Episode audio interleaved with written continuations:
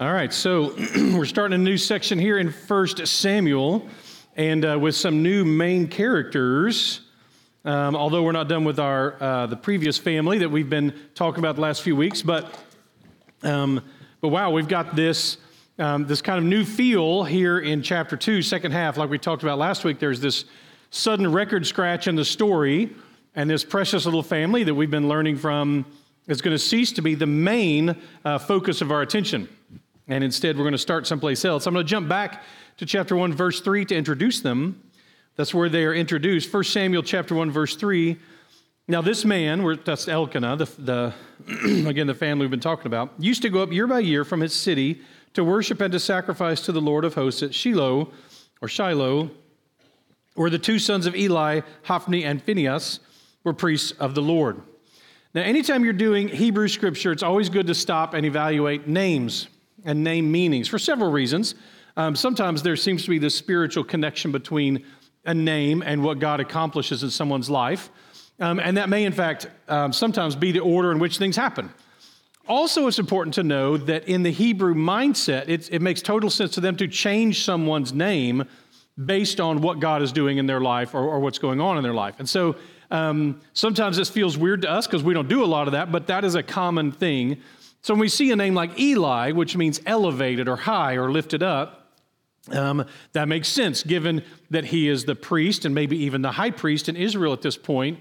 Um, and also, as good uh, Hebrew scholars that we are, as we've been looking at scripture, we should know if he's starting the story high and lifted up, what's going to happen with this God of reversal of fortunes may not be such a pretty thing. And in fact, it's not going to be.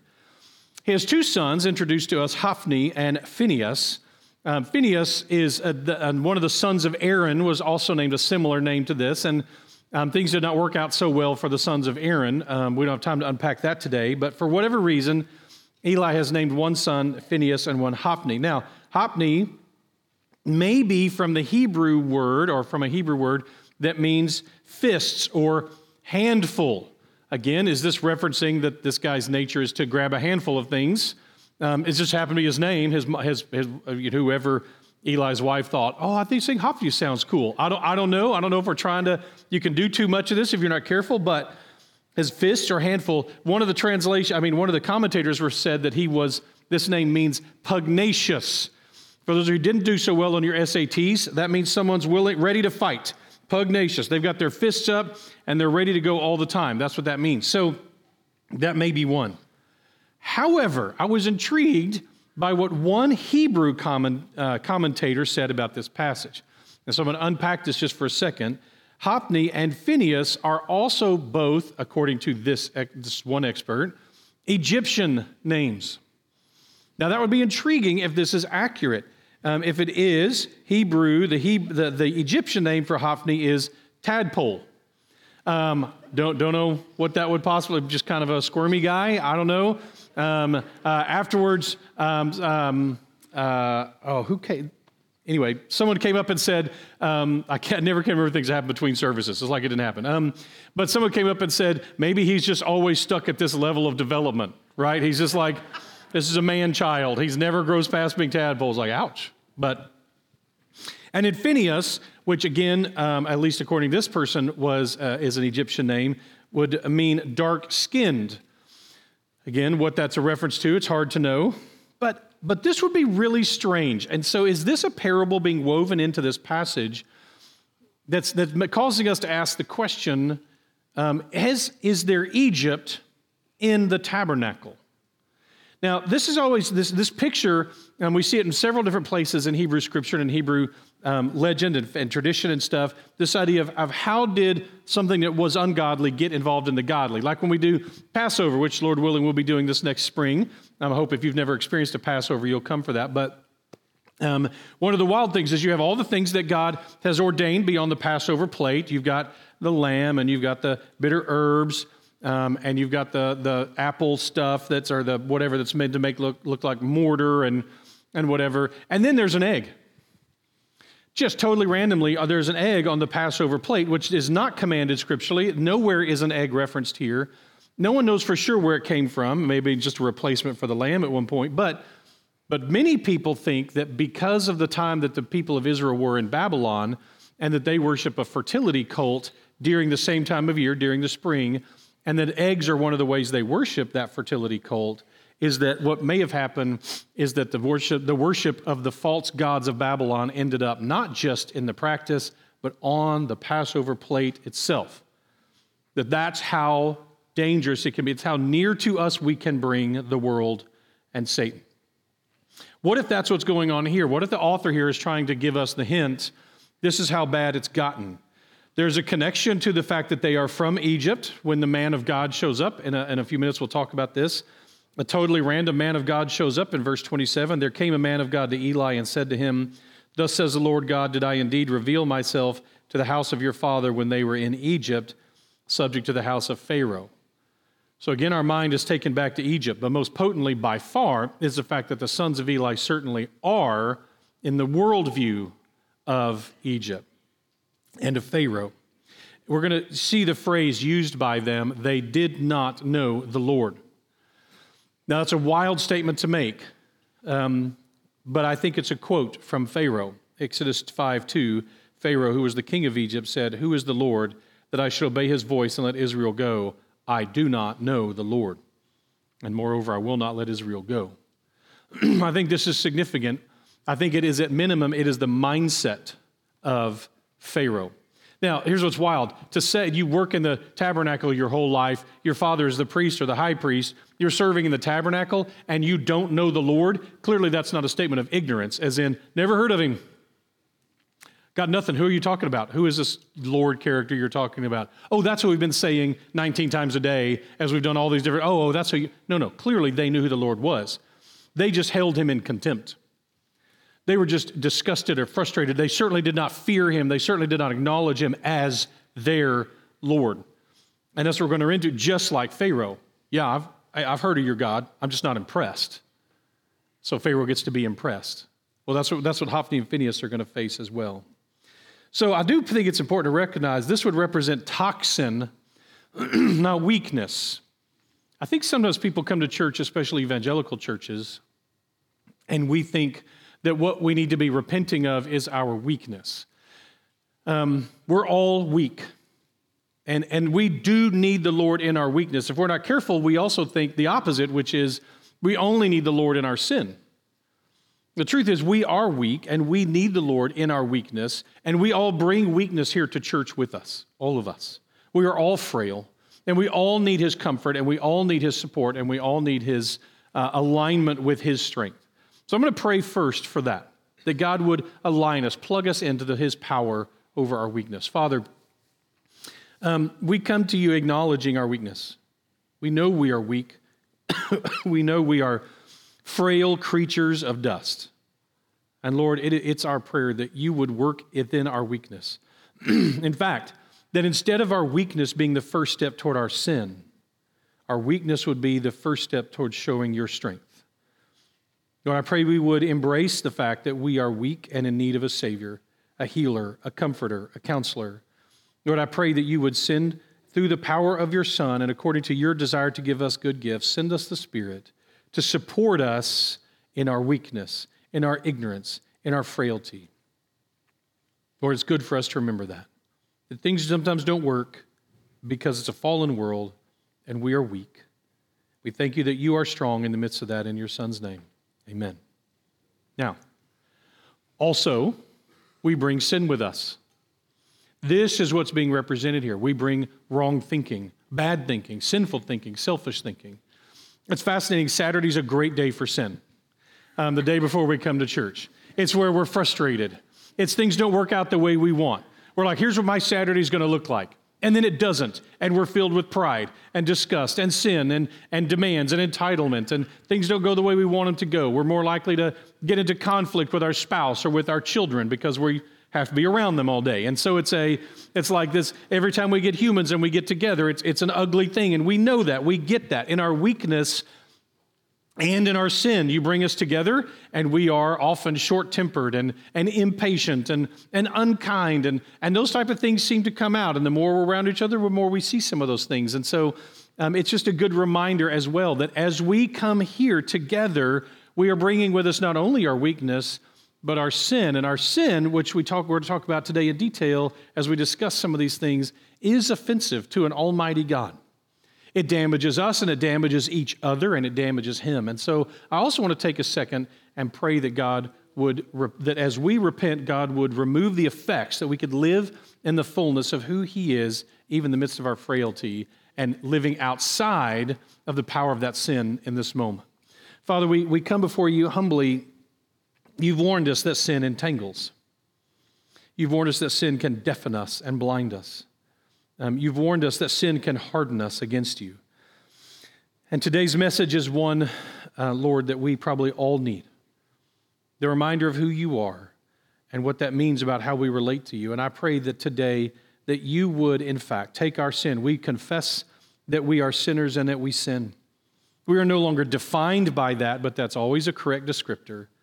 We are sinners, and, and Lord, um, uh, you have set us free of living according to the slavery of sin. And Lord, I pray you would teach us not to be enslaved to ourselves, not to be enslaved to sin, but instead to be enslaved to you, our Lord. Lord, I pray that even now, the sins over this next few minutes that you bring to our mind, Lord, that you would help us repent of those, confess those, accept the good gifts, that you would continue as we confess that you would continue to forgive, that you would continue to make pure, that you would, in fact, take those sins and separate them from us and from you as far as the east is from the west, and that you would take you, God, who know all things, would intentionally bury them in a sea of forgetfulness. Lord, we pray this because you are the only one who can accomplish these things in your Son's name. Amen. All right, jumping in.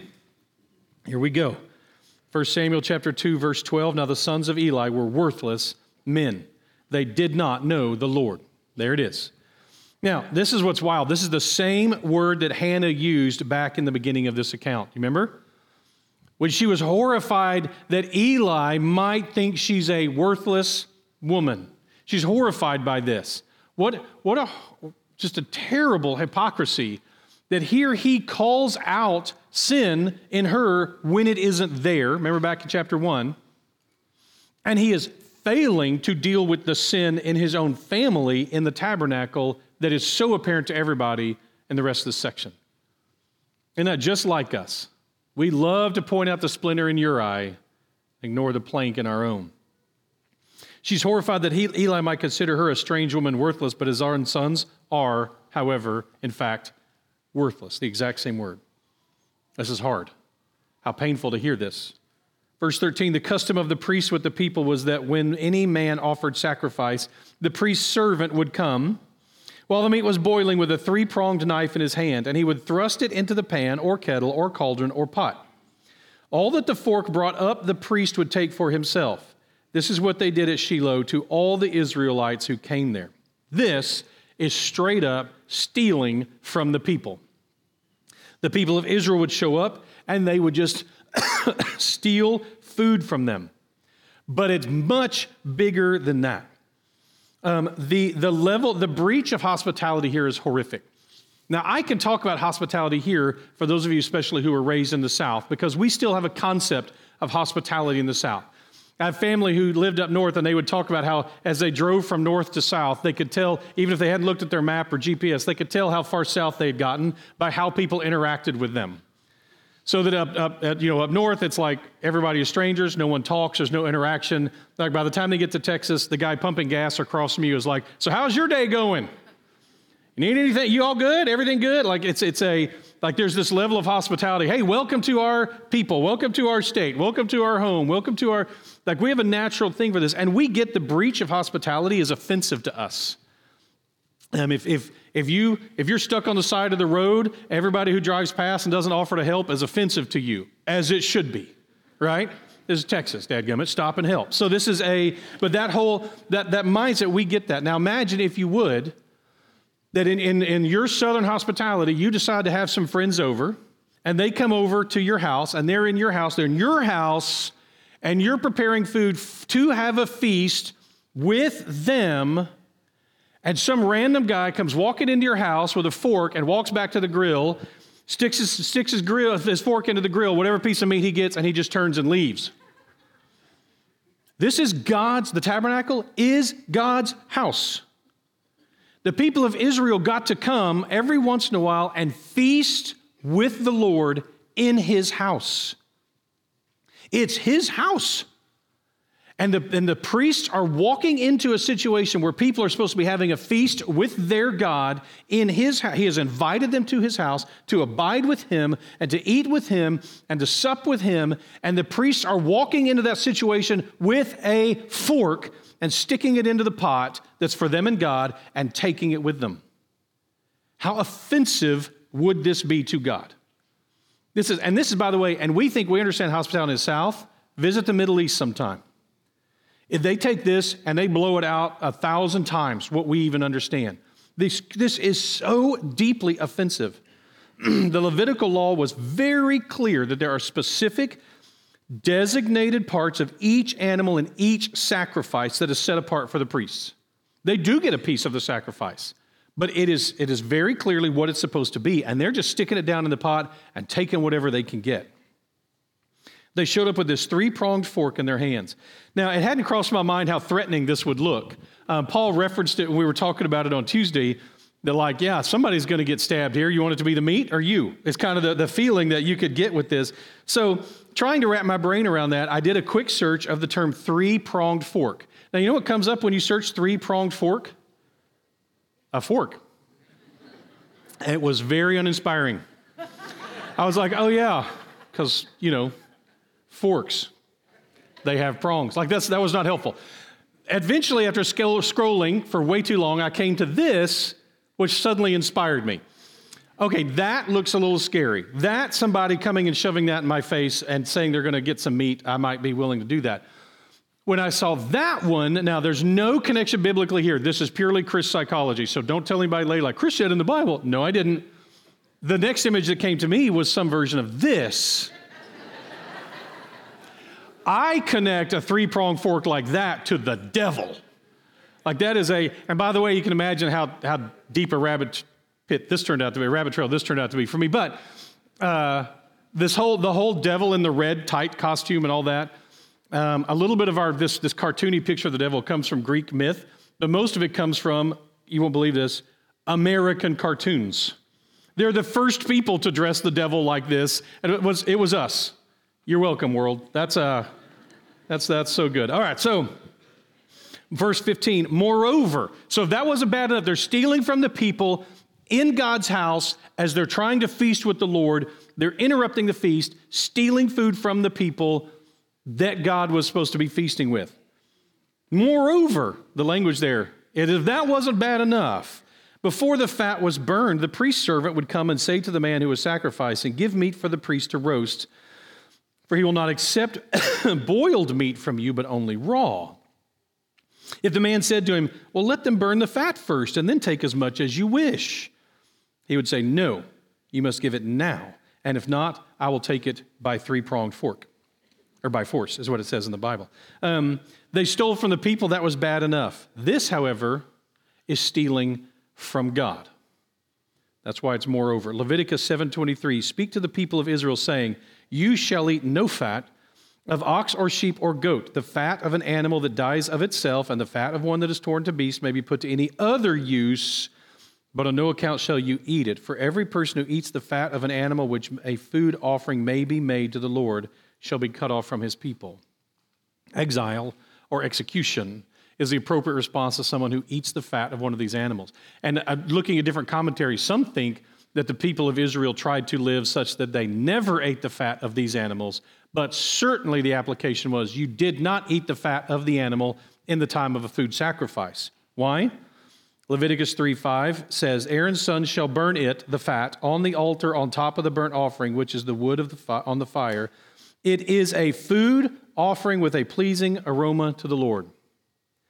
The fat was the part of the sacrifice that was directly God's.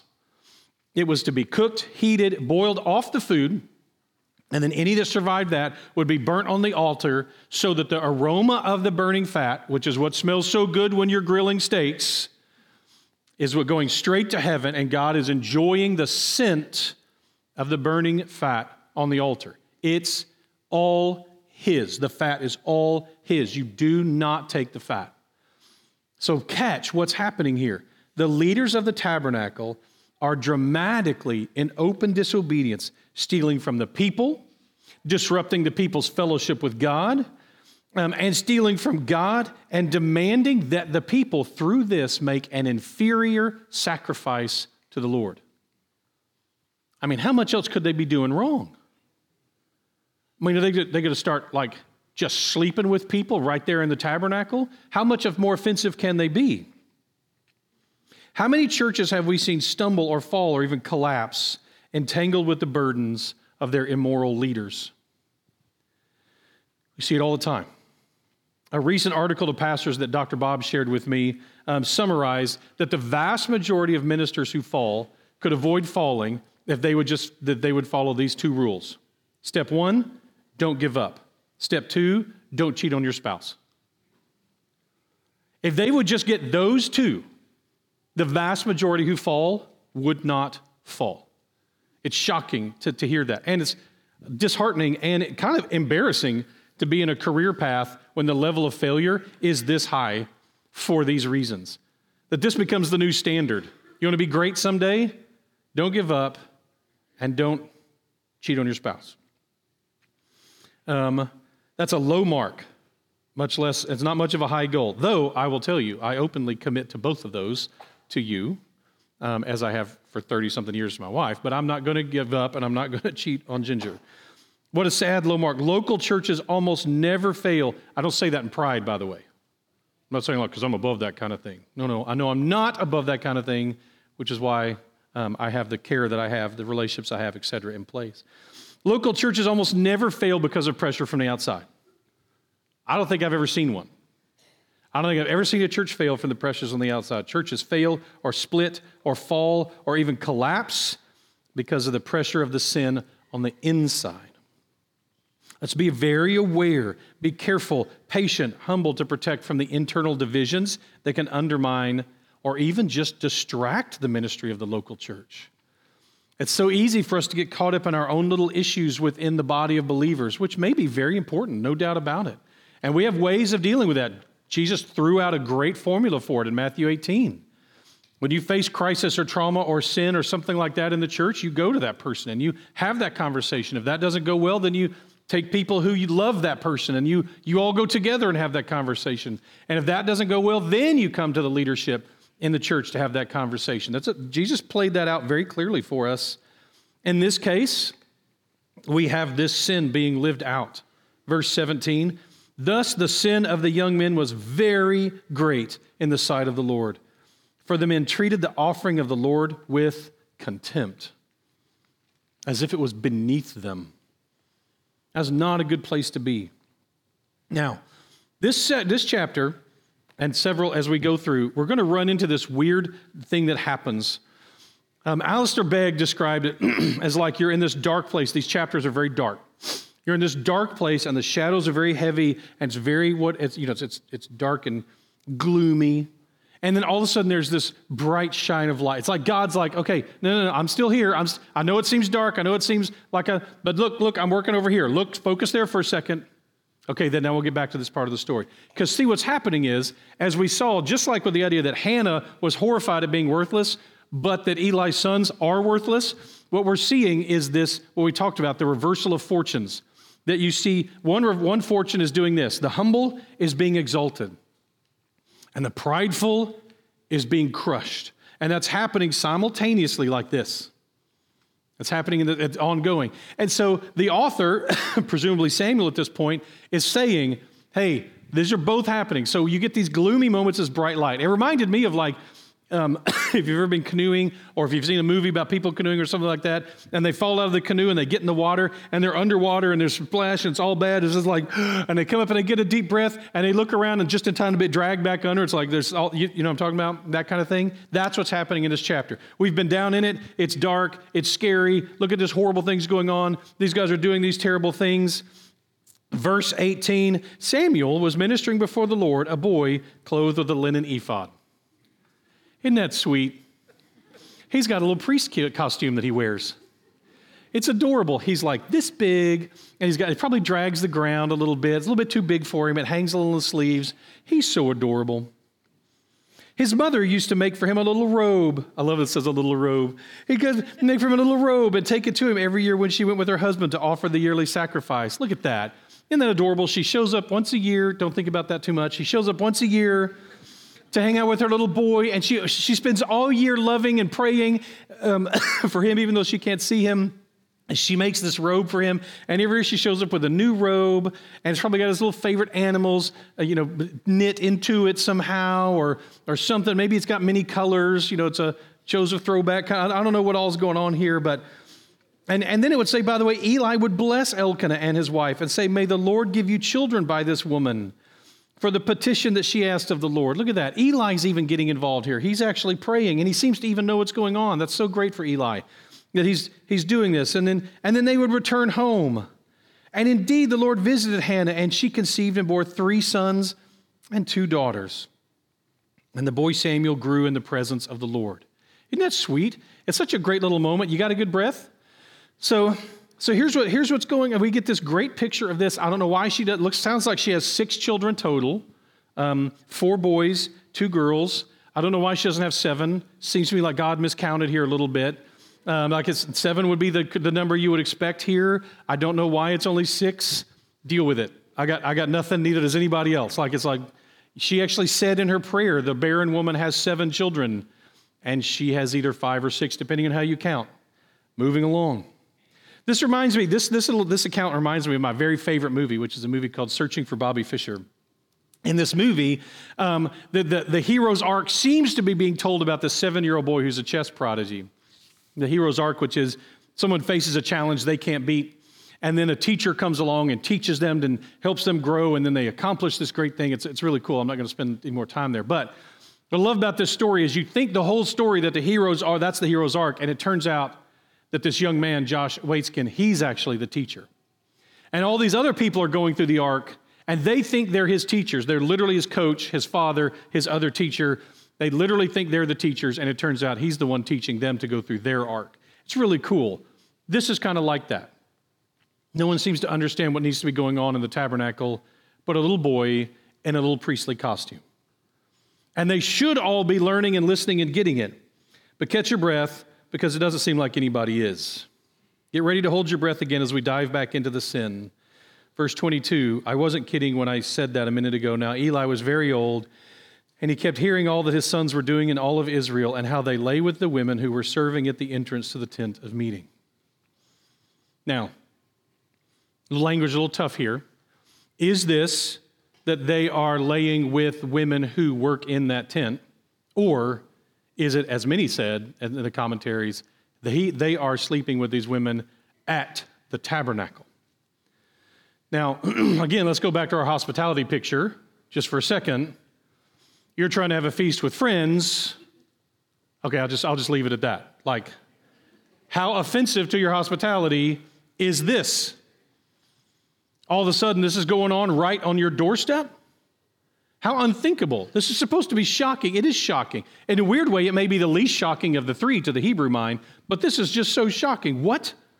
We know from Ezekiel 38, I mean, Exodus 38 8, that there were women who served in the tabernacle. In fact, you remember Anna, who never leaves the temple at the time of Jesus? She's there all the time, serving all the time.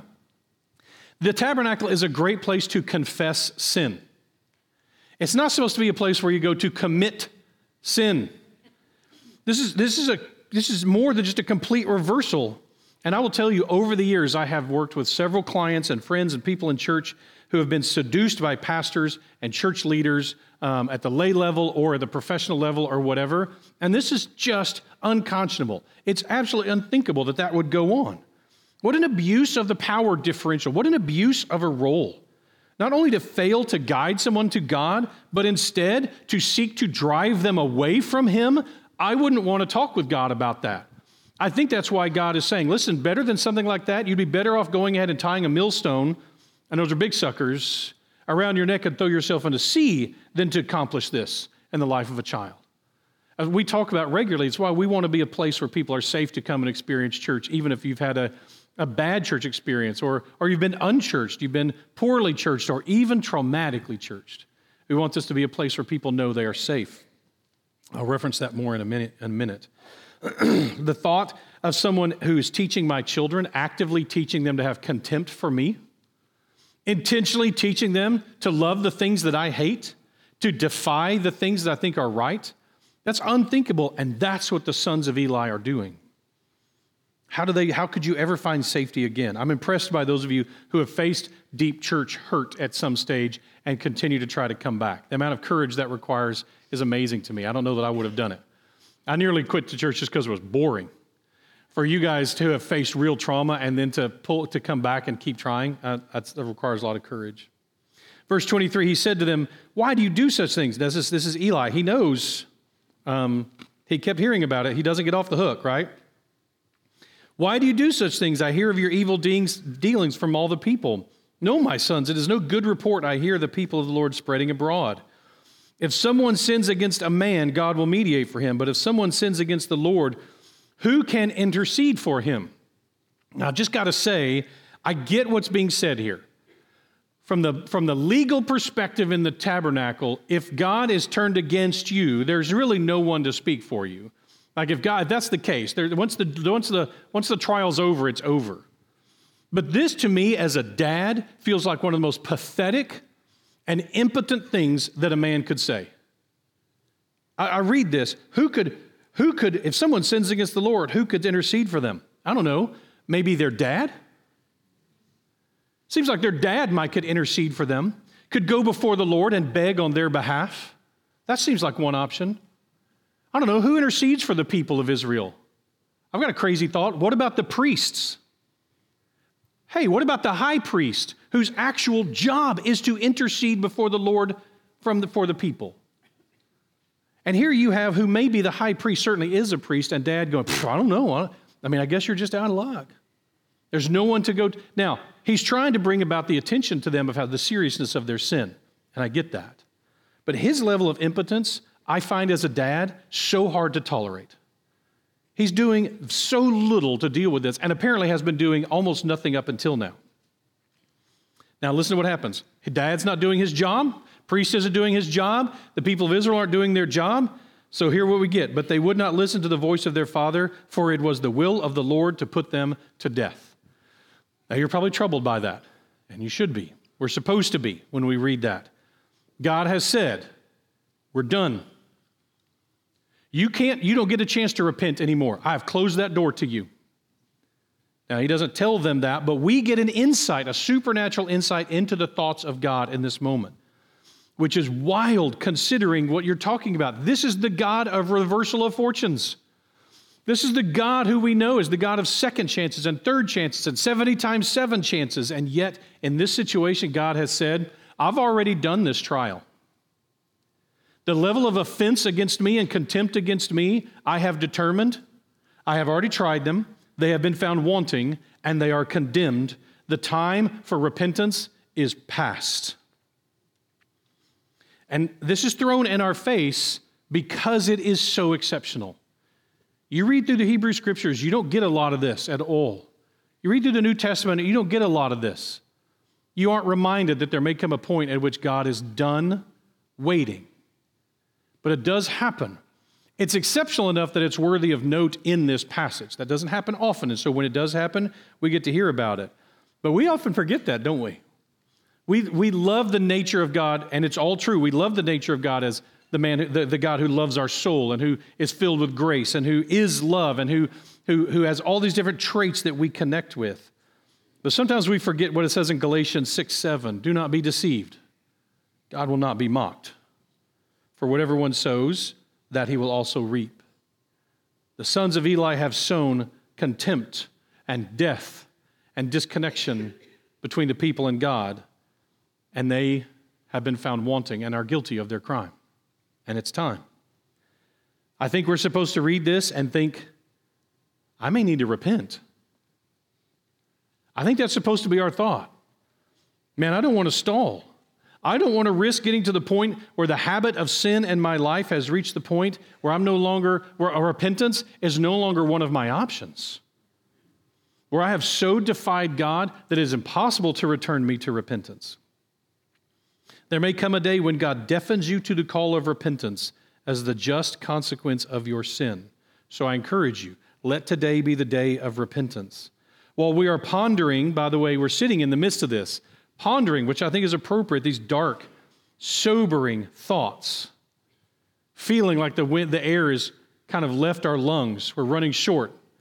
There We've got nothing but bubbles left.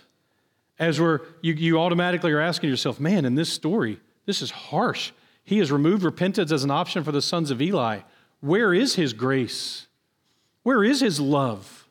Where is his willingness to work and give life and reverse fortunes? Glad you asked. Verse 26 Now the boy Samuel continued to grow both in stature and in favor with the Lord and also with man. There you go. Get a little breath here. Samuel knows. Probably need a little encouragement right now. Here's a spark of hope. One side, the reversal of fortune is sliding like an avalanche slough from a mountain. It's going and it's going fast.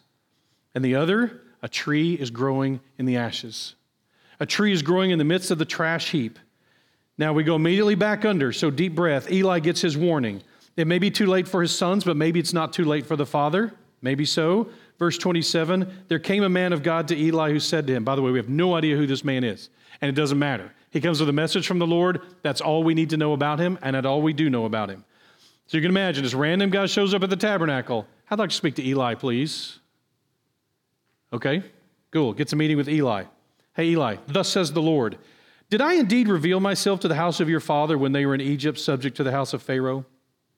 Did I choose him out of all the tribes of Israel to be my priest and to go up to my altar and to burn incense or an ephod before me? I gave to the house of your father all the offerings by fire from the people of Israel, didn't I? I did. This is just like Jesus when he does these, has these confrontations with the Sadducees or the Pharisees. You got to love, he's having a confrontation with them. They call him out on something. They have this little debate. And Jesus loves to start with, like, do have you ever read this passage? He's like, I'm curious, have you ever read the passage where this happens? I'll bet you missed this section of the Hebrew scriptures. It's a little, it's a little condescending.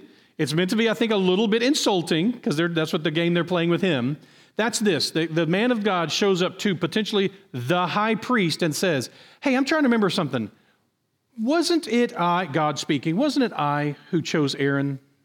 I, I seem to recall it being me that chose Aaron. I'm confident I chose your forefather Aaron. And didn't I tell him that he could have a certain part, he and his descendants forever could have a certain part of the sacrifice, that there was a certain part laid up for them, just for them? I could swear.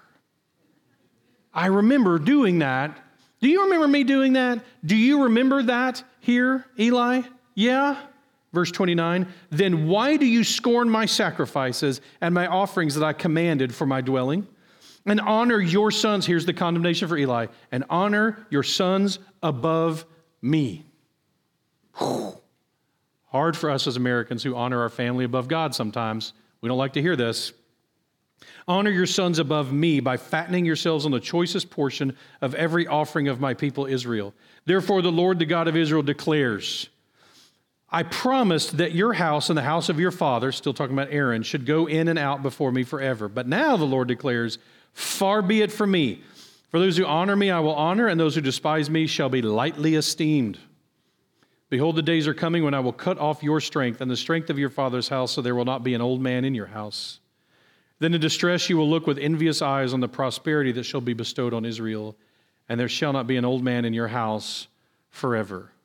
And now the reversal is proclaimed. It's going to come.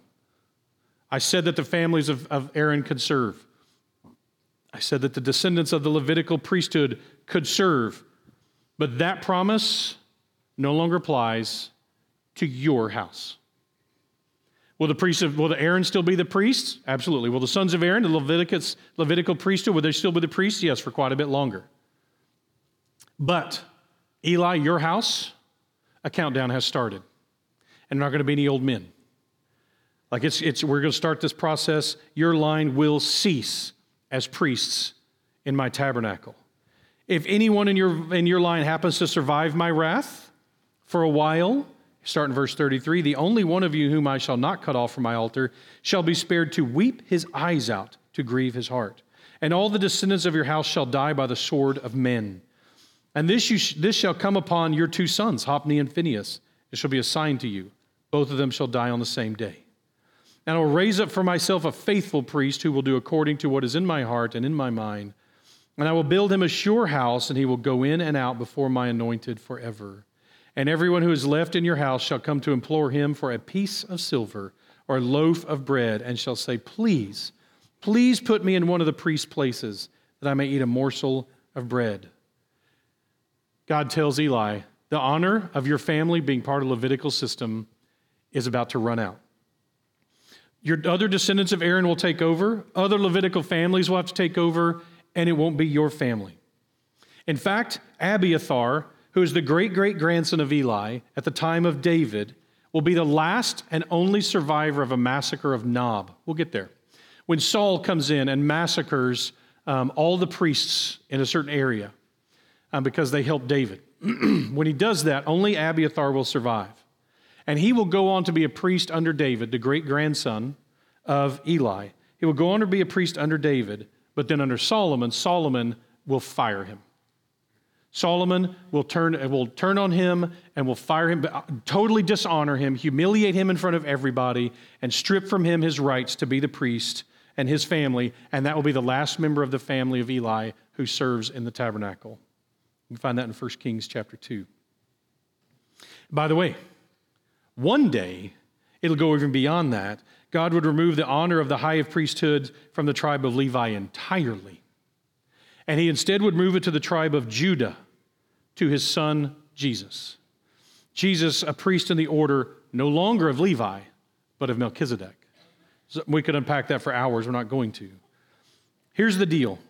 When, we in deal, when we're dealing with this and see the justice of, God, of a just God, I want a couple of things to be true. One, um, that we would recognize that this is about our interaction with the Lord. It's not the job of humans to step in and do this. Friends can help us see sin in our lives, friends can help us deal with weakness in our lives. They can call us to account because they love us. But our sin, the relationship of us to sin, is primarily and fundamentally between us and God. It's one of the reasons why it's hard enough. I want people at South Spring to have to face the hard things about following God here. There's no need to protect us from that. I wouldn't want it if I could, I guess, but it's plenty hard to follow God and to be established in His truth and to stay there, to stick and to stand. What I don't want is for people to face the abuse of other believers here. That's, I would love for that to just be a thing that doesn't happen. I think the most dangerous archer for the devil is us. We all get there and we stand with our shield of faith and we face against the forces of the enemy, and our shield of faith is able to quench the fiery darts of the evil one. But sometimes it's really tough when people behind us in the line are plowing arrows into our backs.